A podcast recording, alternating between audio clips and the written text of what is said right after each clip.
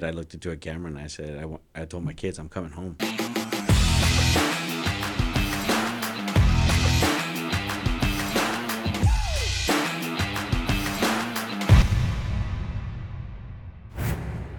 All right. Welcome to another episode of the Boots to Suits podcast. Again, accompanied by Doc, James Pitts, Herbert Garcia, USMC, myself, Ruben Hernandez, USMC as well. And we have a special guest, Angel with America Works out of Orange County. We're going to get a little bit into your background. First off, welcome to the studio. We really appreciate your time. I appreciate you guys having me here today. It's definitely a privilege and honor to know I could be part of something like this. Likewise, brother. Yeah, likewise. Sure. Army dog. Yeah. So you guys say rah, we say oorah. They say hua. Right? I don't know how to spell that shit. You're right, but you can use it for anything. It's all good. You can use it for anything, right? It's motivating, whatever it is. Yeah, man. So Army vet, yeah, for sure. Service connected. Spent plenty of time both in the States as well as abroad. 80 at Mike. So I did truck driving in the beginning of my career. And then my career as an NCO. But, man, I went in so many different directions. I barely did any of that stuff. So was attached to a lot of different infantry battalions. Got to do a lot of stuff with protocol. Worked for some high-ranking officials, stuff like that. Loved my career. Did a lot of stuff. But it did take a toll on me in the beginning. So things that I'm currently working on, PTSD, TBI. From back in 99, so sure, roger that. Nasty accident. So, but other than that, man, yeah, my background is really working with youth, human development. Okay. When I got out of the service, I worked for a military academy for 15 years as one of their directors. And so I directed youth and taught them everything about, honor, discipline, respect. So they gave me their boys and I turned them into little young men. Did that for 15 years. Got out, finally decided to make a change and start working with veterans. Because I started doing stuff in LA with Veteran Row, volunteering and stuff, and then next thing you know, I found this, and this is what I've been doing since. So that's interesting. A lot of us kind of get drawn back, yes, to what we're comfortable with, right? The protocol, acronyms, helping brothers and sisters that served. Obviously, you said you spent some time in the sandbox as well, so you played a little bit out there. We understand, all of us understand what that means, especially transitioning back. Just a little bit about your transition. It sounds like you've done well, right? So we understand where you started. We understand where you're at now and kind of some of the little bit of the journey that it took to get to where you're at. So that little gap when you first transitioned back, how was that for you? That was rough, like I think for many. So I'm going to be upfront and tell you that I just became service-connected. I never took advantage of any resource out there for a likewise. Veteran. And so when I came out, I spent 6 months lost. Just lost, man. I went into financial analyst work as I was getting my degree in business administration. And, I didn't know what I wanted. And then all of a sudden I found the academy. I get back in uniform, something familiar. Yeah. And that's what kind of helped. Sure. But I did that for 15 years. So I felt like I was still stuck in the mindset from being in the service. Yeah. And I never really connected to or felt comfortable going back into the civilian world. Understood. No. I mean, preaching to the choir on that one. I know for a lot of us, it wasn't until we connected either with, a military organization or even some of the brothers that we served with, that we began to unravel a little bit of some of the things we experienced. And that's really where we saw the most progress, really, because you're right. We kind of tend to go in our own little silo, right? Try to figure it out, try to assimilate, however you want to articulate that. And so we go out there, we try to do good things. Obviously, we're all fighting our demons or what have you. Some go one direction, some go the other, and we all know what this means, which is never a good thing. But there is that transitionary period, man, of however you want to, describe it. But there is a transitionary period of darkness where, you kind of have to fight the past, maybe understand it, in some cases continue to put it away and not even fuck with it and just try to go on a path of positivity, get yourself squared away in the civilian sector, get a job, do right by your family, et cetera, et cetera. Sure. But it sounds like you went through that whole process as well and were able to find a good pathway, but it did require you to go back to kind of your roots, yes, and reconnect with those veterans and military individuals. Yes. And it's interesting. I think for a lot of us, there's got to be that point, right, where you have to make the decision to go back and actually face those demons. And it took me. I literally put them away for years, and then when I went and revisited them again, wow, that was a hard situation for me. Sure. And about the last 3 years in the academy is when it really took its toll, because I couldn't figure out what the hell was wrong with me. I just didn't know. Sure. I was doing good professionally. I was growing, but there was something missing. Sure. You felt a little isolated in some regards. Oh, yeah, man. A little judged sometimes, depending on who you talk to. Yeah. Got a little dumb questions. We call them dumb, but they're really not.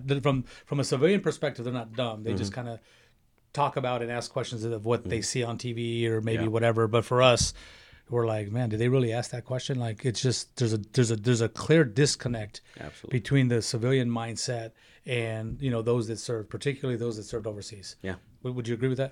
Absolutely. 100%. Okay. You know, I agree with that. And I also think a lot of times in the civilian sector, you know, there's judgment a little bit, and because they don't understand, they haven't been educated, right? And that was the hardest part for me. I was like, man, I don't want to be judged. I thought this was, you know, I wear my honor on my sleeve, and I want to make sure that you understand that I'm an honorable person, but yeah, I might have a couple things that are not quite right? Sure. And so that was a very hard step for me to take, but I think it was just a doctor who finally pointed it out. Yeah, I agree with you. And I waited years before I was in my 40s before I even sought help as well. And it was another devil dog that kind of checked me, chin-checked me to say, yo, bro, where are you at with all this? You know, don't be a hypocrite. You're helping other Marines and veterans, you know, get help, and then you're not even in that group yourself. Right. I know Doc's going to get a little bit more into the PTSD side. But yeah, no, first off, I'm glad, you know, you found that pathway to positivity, and I'm glad that you were able to kind of reacclimate. That's how we met. We met at Vet Work over in Temecula. That's our cheap plug for Vet Work, yeah. But it is a great event, man. It allows a lot of veterans and veteran supporting organizations and companies to come together. We get to share stories. We get to talk. We get to have a beer. We get to have dinner, and we get to network, man. And I think that's so. That was a blessing that we got to meet, and so yeah, we'll go from there. But I'll segue over to Doc.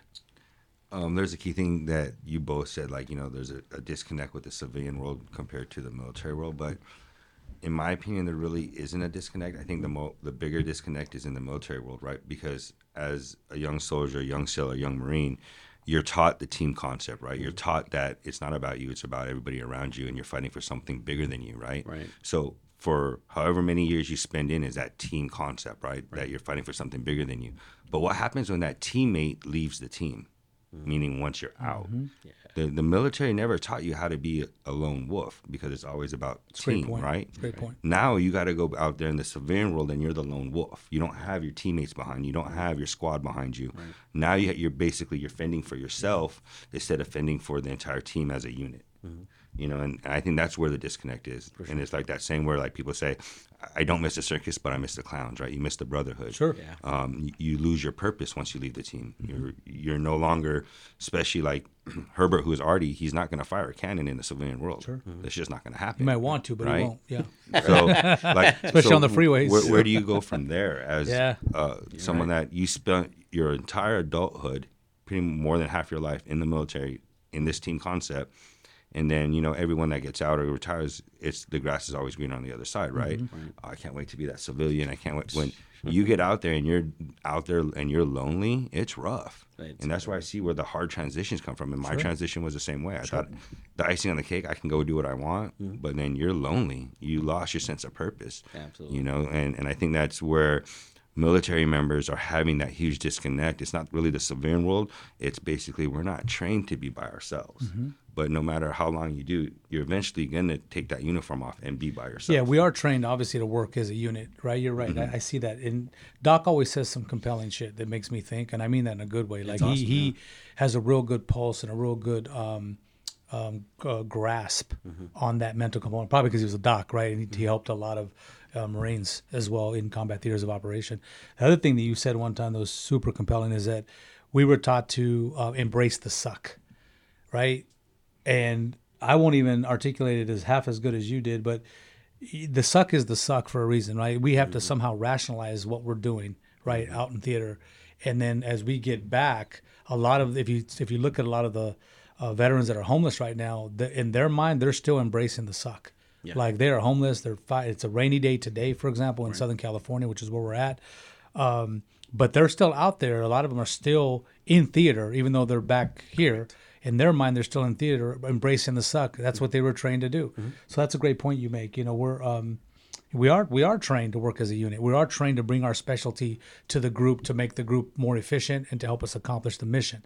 Yeah, right? That's a great point you make. And we're also, we're also trained at a very young age, so we don't know any different. Right. Right. Some of us may have had small odds and ends jobs at Carl's Jr. or fast food or what have you as a teenager, but for all intents and purposes, for the ones that enlisted at 17 and a half or 18 or as a teen, if you want, or young adult, for all intents and purposes, that is our first real gig. And we're trained and acclimated to walk, talk, and think. In our case, like Marines. In your case, like an Army. And obviously, Doc is a sailor. But that's what we're trained to do. Yeah. And so maybe a question for you, Doc, is, is it possible to turn it on and off? Because essentially, when we transition back, they want us to turn it off. Yeah. Right? Like you said, Herbert can't fire, Artie in a civilian sector, but you had to turn it off, right? And kind of figure out how to not only survive, but how to progress and create a life here.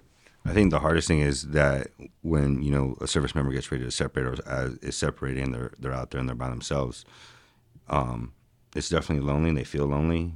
I think, yes, 100% you can flip it on and off. They just got to figure out they're playing for a different team now.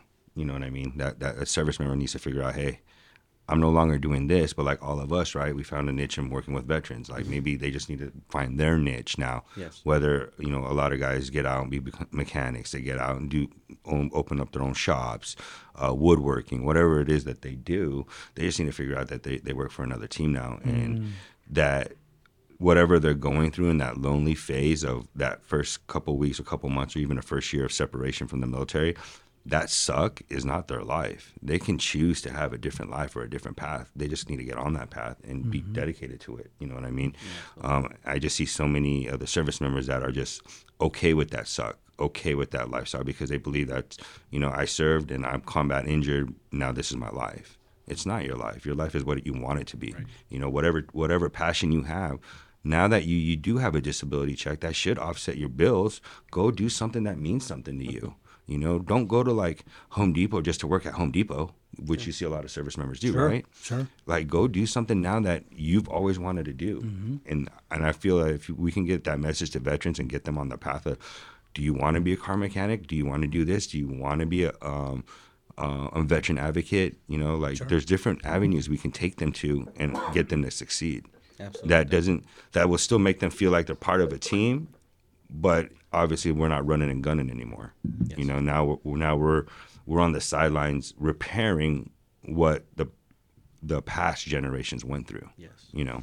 Yeah, but to your earlier point, so Angel didn't even get a disability rating until later on, right? In life, you mentioned. Mm-hmm. What do you say to that huge cohort of individuals of veterans that never went to the VA? I know Marines and veterans that are in their 70s, bro, and still have never registered with the VA, right, ever. So the biggest thing with veterans with PTSD, what's the most common theme that they say?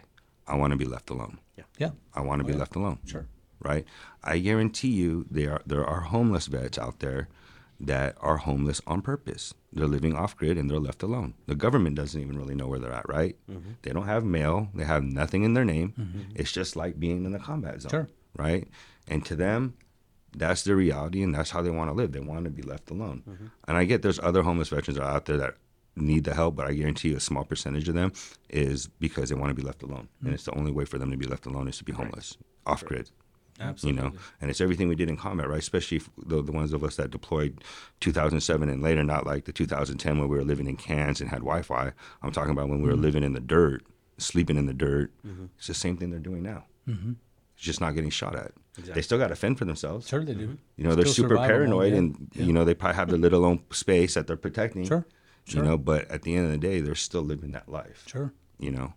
I totally understand that. No doubt, man. No doubt. That's one of the, it was interesting because we had a conversation at the last, networking event that we had for vets. And one of the things in some conversation we also had via online, it's bridging the gap. Mm-hmm. That's one of the things that now that I'm doing everything that I'm doing on a personal level, and now I can share with veterans and be like, look, you got, we hopefully we can get you to start using resources, right? Mm-hmm. But I know what it takes to make that first step. It's horrible. Sure. It's very tough, right? Very uncomfortable. But that bridging the gap, and as you were saying, Doc, going into something that makes sense for you and not just going about, you know, trying to find a small job and just kind of stay afloat.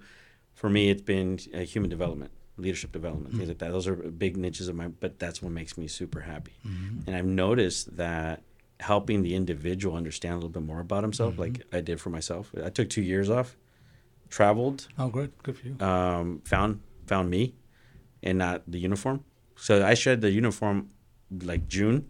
Within 3 weeks, I was in another country. That's great. Just trying to figure out who this guy was, right? Mm-hmm. And when I did and I came back from that, the more and more I did it, the more I shed, and the more I became a little bit more stabilized within the civilian sector, and I understood it. That's great. Yeah. I understood my part. And then that's when I said, I'm a man of service, so I'm going to mm-hmm. keep serving mm-hmm. in certain facets. And then from there, I'm just going to take that and make it my passion. Yeah, I love how you describe that, because you came back, right? I did. Mm-hmm. Coming back means that you did put some things into context or perspective mm-hmm. there, because I know I can tell you about 4 or 5 veterans and Marines and veterans right now that didn't come back. Yeah. They're either still living in Okinawa. Mm-hmm. I know my buddy, my road dog, if you will, is in Puerto Rico. Wow.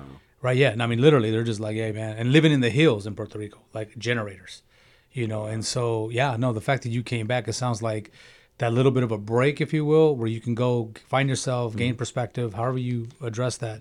The fact that you came back, I would imagine was pretty, how would you say, it was pretty necessary, I guess, and positive. Absolutely. Yeah. 100%. My kids saw it back. I remember coming back, and I did a course out in Big Bear, you know, because I work out there with another company. I'll plug them later.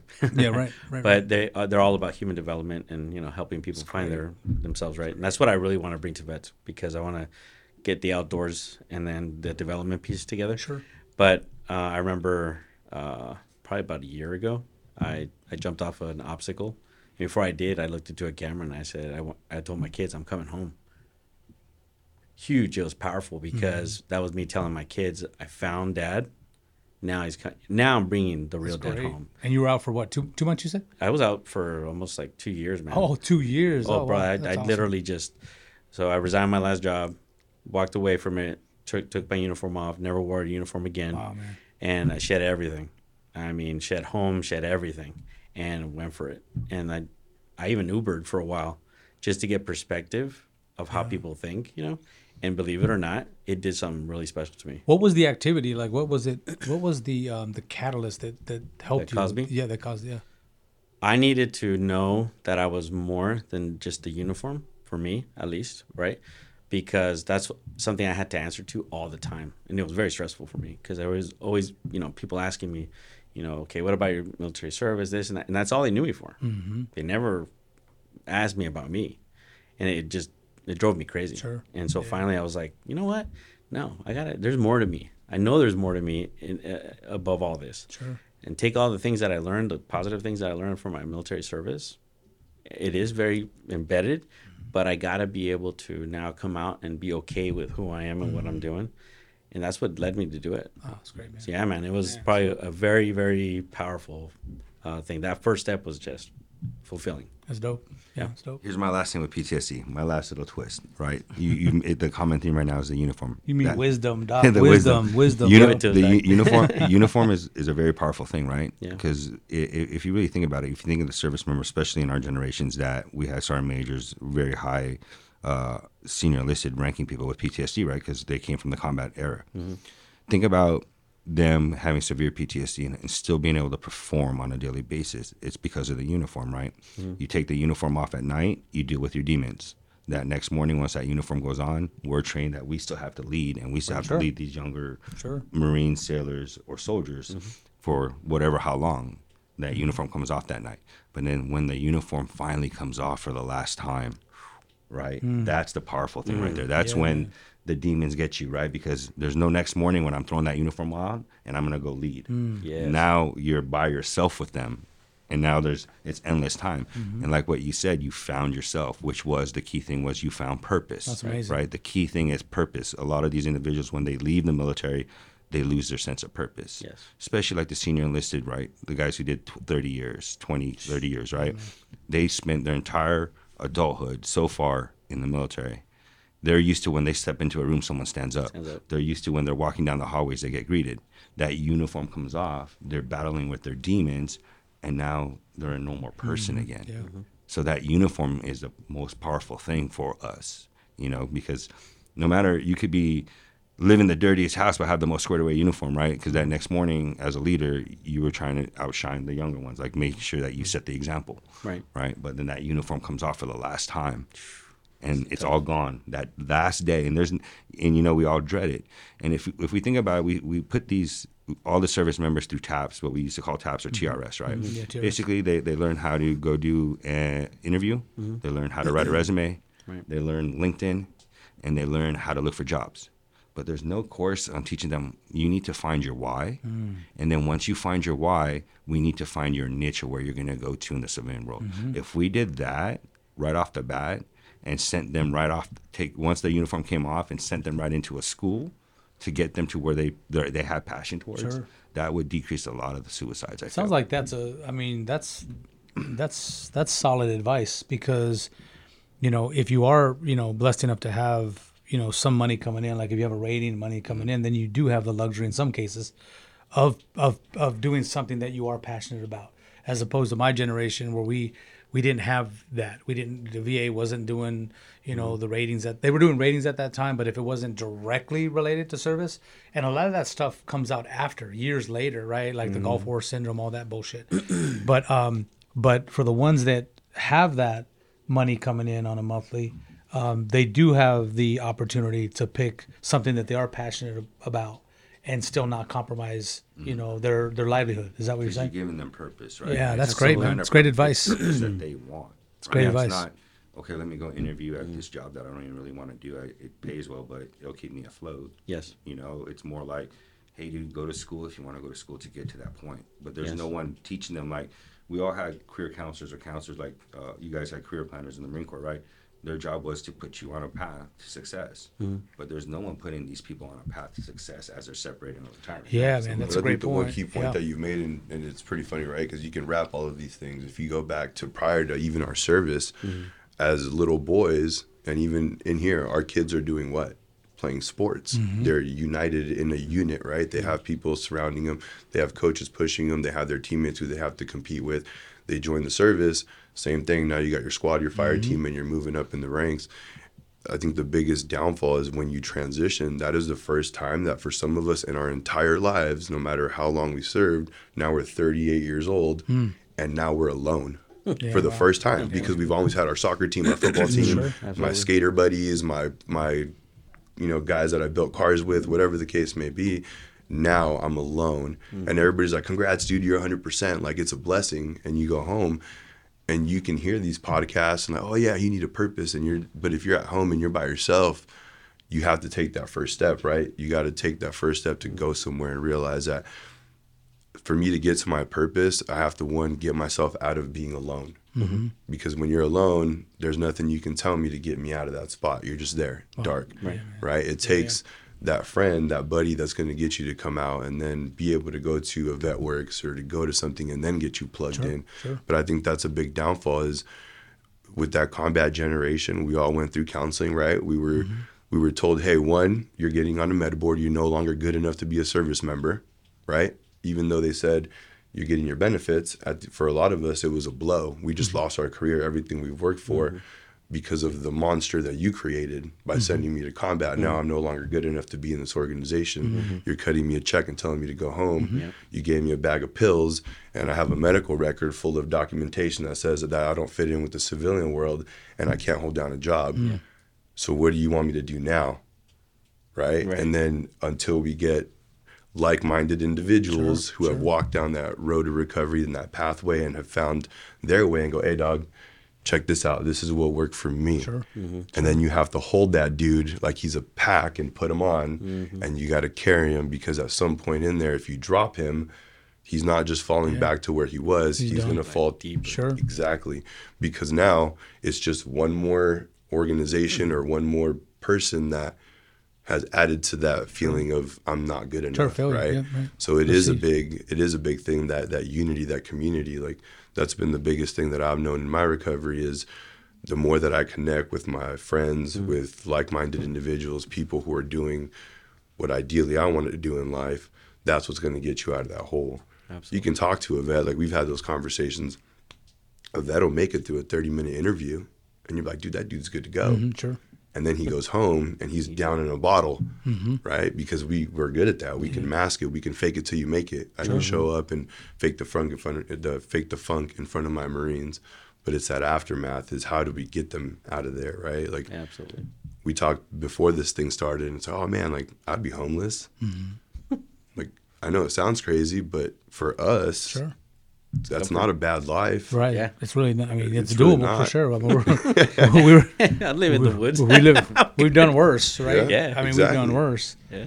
You know? So I think that is a big thing, is wanting that purpose, wanting that recovery. Mm-hmm. You know, kind of the thing that you said is, I know I went through it. You get to a point where you're just tired, right? I'm tired of this. Fatigued, like, man. For my family, for my kids, for my wife, for my friends, for myself. Like, it just gets old and heavy, and you're like, I'm done. Like, something needs to figure it out, and I'm going to go test the waters, and I'm just going to keep going. And luckily, you surround yourself with the right people. Mm-hmm. They'll keep you going. Sure. Yeah. So I think that's a big thing is for a lot of people is take that first step, start figuring out what it is that you want for yourself outside of your family, outside of everything, because if you're not good, you can't be good to anybody else. Absolutely, brother. Yeah. Exactly. Yeah. I love how the conversation is literally advocacy mm-hmm. for all of our brothers. Sure it is. Yeah, that's what I love about these types of podcasts, because it's so important not only for them to hear it, but and I'm very, very bad. I'll continue to say it, man. Mm-hmm. I will definitely be an advocate, because now that I've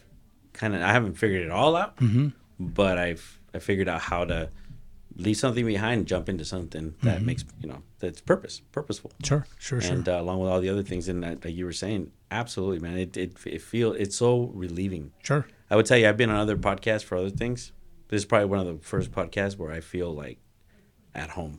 Yeah, good. It's amazing. That's I'm glad, man. Yeah. I really am, because this was something that came together organically. Mm-hmm. This wasn't a master plan or a business plan. It was something where we kind of found each other, mm-hmm. and even though we're from different eras, which is actually a benefit, because we can relate to veterans from different eras. But like, if you look at my dad's era, he did 2 tours in Nam. I know your dad was a Master Chief as well.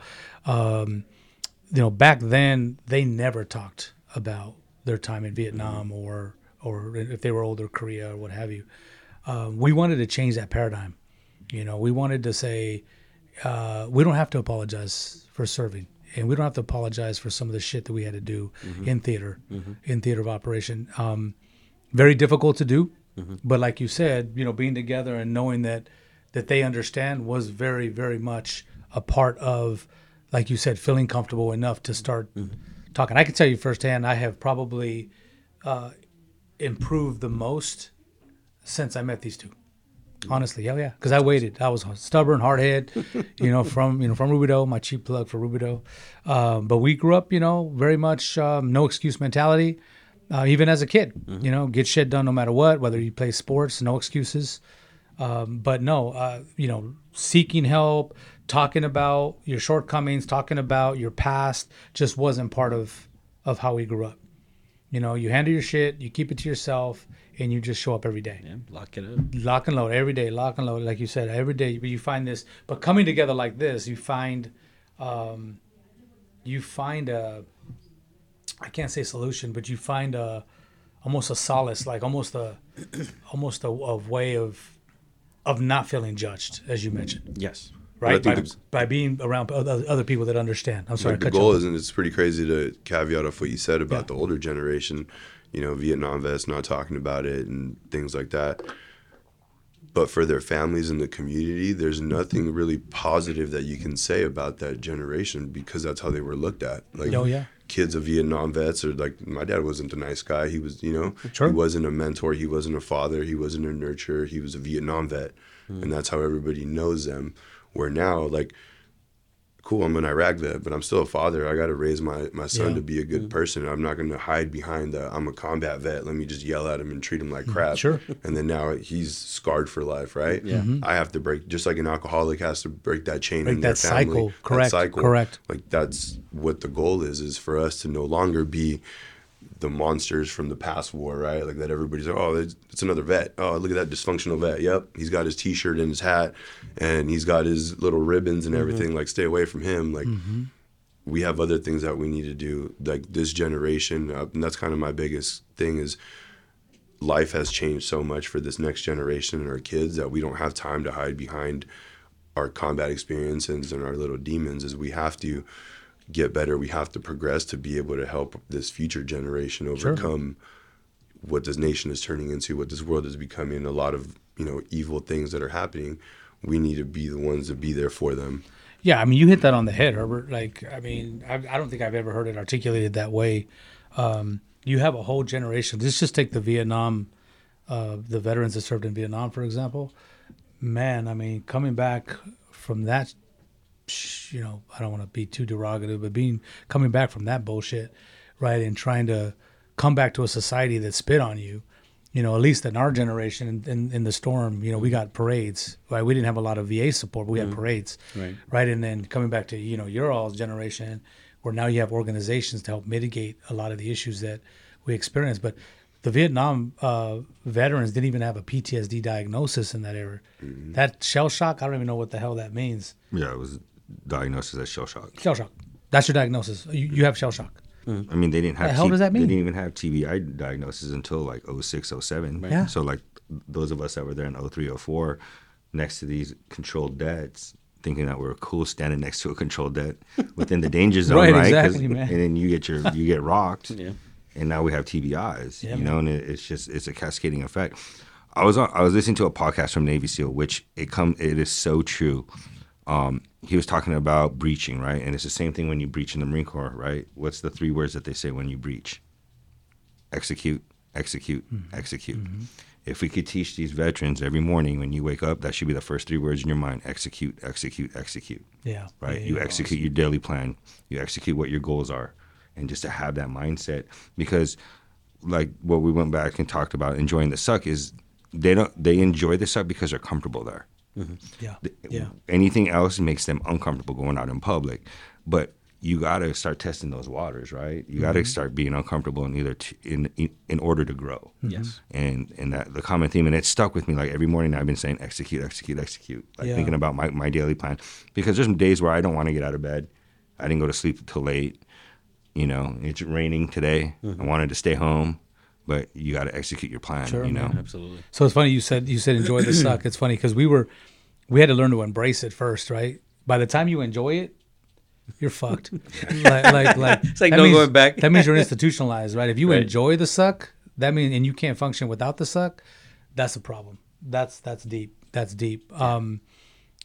It's funny you said that right now. Just like, well, they embrace the suck, embrace the suck. It's like, yeah, we embrace it, but damn, do we have to enjoy this shit? I'd be honest, I hate it. I'm not saying. I mean, I found value in serving with my brothers out there, but to say that I enjoyed that shit, I hated it. I mean, I think it's like we also in the service you embrace, you know, that if you did go through something tough, it's a good story to tell. It's a good, you know, it's a badge of honor, right? But I think behind closed doors, man, there's a lot of guys that they could probably talk about that, but. Damn, it beat them up. Oh, sure did. Right, sure did. And so you said fatigued earlier. Yeah, you're fatigued. Done. Just done. Yeah. I mean, and for those that served, you know, 4 tours. I mean, that's a lifelong worth of obviously great service and appreciated service. But man, that's some shit right there. So I, everything like the doc covered. It's funny. One of my best friends he just retired in December. Sergeant Major.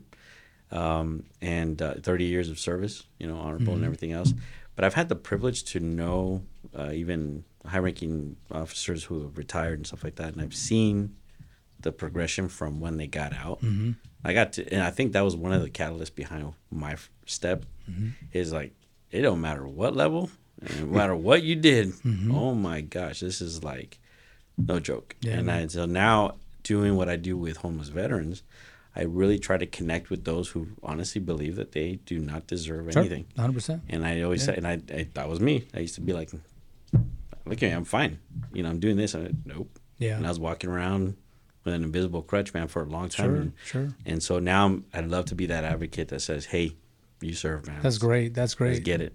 We need it, brother. The other compelling thing that Doc said too right now is that when you wake up in the morning, there needs to be a morning routine that prepares you for all the shit you're going to see that day. Yeah, absolutely. Right? A lot of times we just wake up and feel like we can just show up. A lot of us have to get up, you know, pray, incantation, meditation, whatever you're into, mm-hmm. to prep that mind for all the stuff you're going to experience on that day, for the people that you might, the people that might even cut you off on the freeway or while you're riding your Harley, you know, and not lose it, right? I think a lot of civilians don't really understand, you know, that when you look at triggers like that, it could be anything. It could be a smell. It could be some encounter you have with somebody else that was unanticipated. You could be getting gas at Costco and some fool cut you off and something crazy, you know. And so you said, I mean, it is. There has to be some sort of a morning routine that, you know, veterans use to prepare themselves for that day. But think about, I think it's not even just veterans in general. I mean, if you look at the civilian population too, those people that are running rampant, at the end of the day, I think just as human beings, we do need a purpose. Sure. We do need a schedule. And, you know, we've had that conversation. It's hard, especially when you transition out. And now, yeah, you're getting a paycheck because of your benefits. But as a person, like if you, especially as a man, if you're not earning and you're watching your buddies on social media who are out in the field and they're still shooting cannons, they're on deployment, they're getting promoted, you're seeing your neighbors leave for work, you know, like we've talked about, like you're out there with your cup of coffee watching all the cars leave and you're like, all right, I guess I'm going to take this dog for a walk again, you know, like. And then you're talking to your dog, like, man, this sucks. Like, so you would see them on social media? Was that the? Is that? I mean, I mean, personally, and I think about it just in general, like with the kids, social media is a big impact, right? Huge. Because you're seeing people who are more beautiful than you, even though you're not mature enough to understand it's just makeup, right? You're seeing people talk about how they're doing great. You're seeing. In social media, you're only seeing the best of people, right? That's a great point. So even if like a veteran who's down in the dumps right now, right? They're in their dark hole and they see this podcast, they're going to see four successful dudes sitting around a mic, laughing and smiling and talking about how they've overcome it. But at the end of the day, we all know that we still haven't fully overcome it. Yeah, right? that's one area I'm glad we didn't have. Like, I'll be honest with you, we didn't have social media. We had sat phones, but we didn't have cell phones where we could just call. I mean, we were seriously isolated, which helped us focus, really. But you're right. I could see how seeing all this fakeness, right, where everybody's just portraying what they want you to see as if everything's perfect, when you know damn well it's not perfect. I think that could be a little mind fuck, if you will.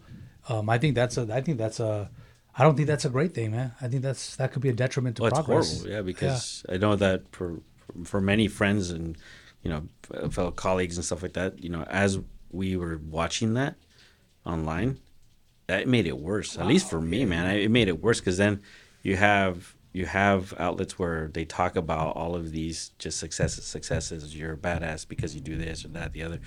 And you start, comparing. That's horrible for someone. Yeah. And I know for me personally, I did that. I watched how some guys were just killing it. And then I found out somebody died. Sure. They committed suicide. Mm-hmm. I'm like, wait, what? When a day before they were portraying a whole new thing on social media. And then that's what I think that's another big part of it was, for me, it was like, okay, turn all this crap off. Sure. And go literally by myself to the middle of the Caribbean, go diving. One of my first breakdowns, man, was literally underwater. I was underwater about probably 60 feet, bawling like a little kid, man. And it was because for the first time, it was a French guy that I was diving with, and he's like, I'm watching you. You're not even enjoying what you're doing, man. And I go, what do you mean? He goes, dude, take your camera, take all this crap off. Who cares what the world wants to know about you doing this right now? Sure, it's about you right now. You had like the GoPro. Yeah, I wanted to post. Sure, yeah, because all of the guys that I see doing badass stuff, to me was like, I'm a vet. I should be doing that. I should be just as badass. And as I'm getting older, where's that badass? Where's that guy that, you know, that could do all these things back in the day and blah blah blah and all this stuff, right? So it's a comparison. Yeah, shit, man. As soon as I got to a reef and I just kind of was in, you know, focused with Mother Nature, all of a sudden it came on hard, man. Yeah. I came out of there and literally just cried for a long time until I finally said, dang, man, like I'm losing myself. Sure. As a diver, I can tell you if you're it'll eat up your air down when you're 60 feet. So, yeah, I was like, I got to get out of here. You're breathing too hard. There goes your tank, man, just depleting that air. And what a great symbolism, though. It is. You think about it. Absolutely. You're depleting your life. You're depleting your life at 100%, man. And then the next time I came in, I had plenty of air when I came back up. Right. It was amazing. I was diving with a group called Warfighter Scuba, a bunch of veteran guys, and then also Sergeant Major, like I was just telling you about. Let's plug that, Warfighter Scuba? Warfighter Scuba, yeah. Let's plug them. So they're amazing because they bring vets who are disabled vets, and let's say they, Purple Heart recipients, and they give them like a 7-day trip to Roatan to dive. So if they're not scuba certified, they certify them there. Wow. And they take them on these amazing dives. They're doing some awesome stuff in Roatan. I'm very proud of what they're doing. And because of them, I got to do stuff with the kids on the island because I'm a big advocate of working with youth. Sure, that's great. So then we connected the two, and now it's like a community of people that just want to continue giving back to our vets. That way. Travel, it was my sanctuary. It helped me so much. Love that. I got to see another side of the world, and I felt like... Another side of the world, and because the world is 75% water, another side of the world, right? Being underwater as a diver. The essence of humility and just simple. Sure. Life doesn't have to be that complex, man. And we put so much burden on ourselves. So I finally decided to take the pack off and really just kind of hone in on me for a while. Wow, it was very well said, man. Yeah. It's dope. Very cool. All right. Hey, so thanks. I really appreciate your time. Obviously, we'll put this out there. I know 100% there are so many other veterans out there that are going to benefit from this. Any other words, any organizations you want to plug? This would be a great time. Again, this was brought together very organically. It's grown, obviously, because veterans are finding, and families, and families and supporters are finding a lot of benefit. And we're talking about things that a lot of times either...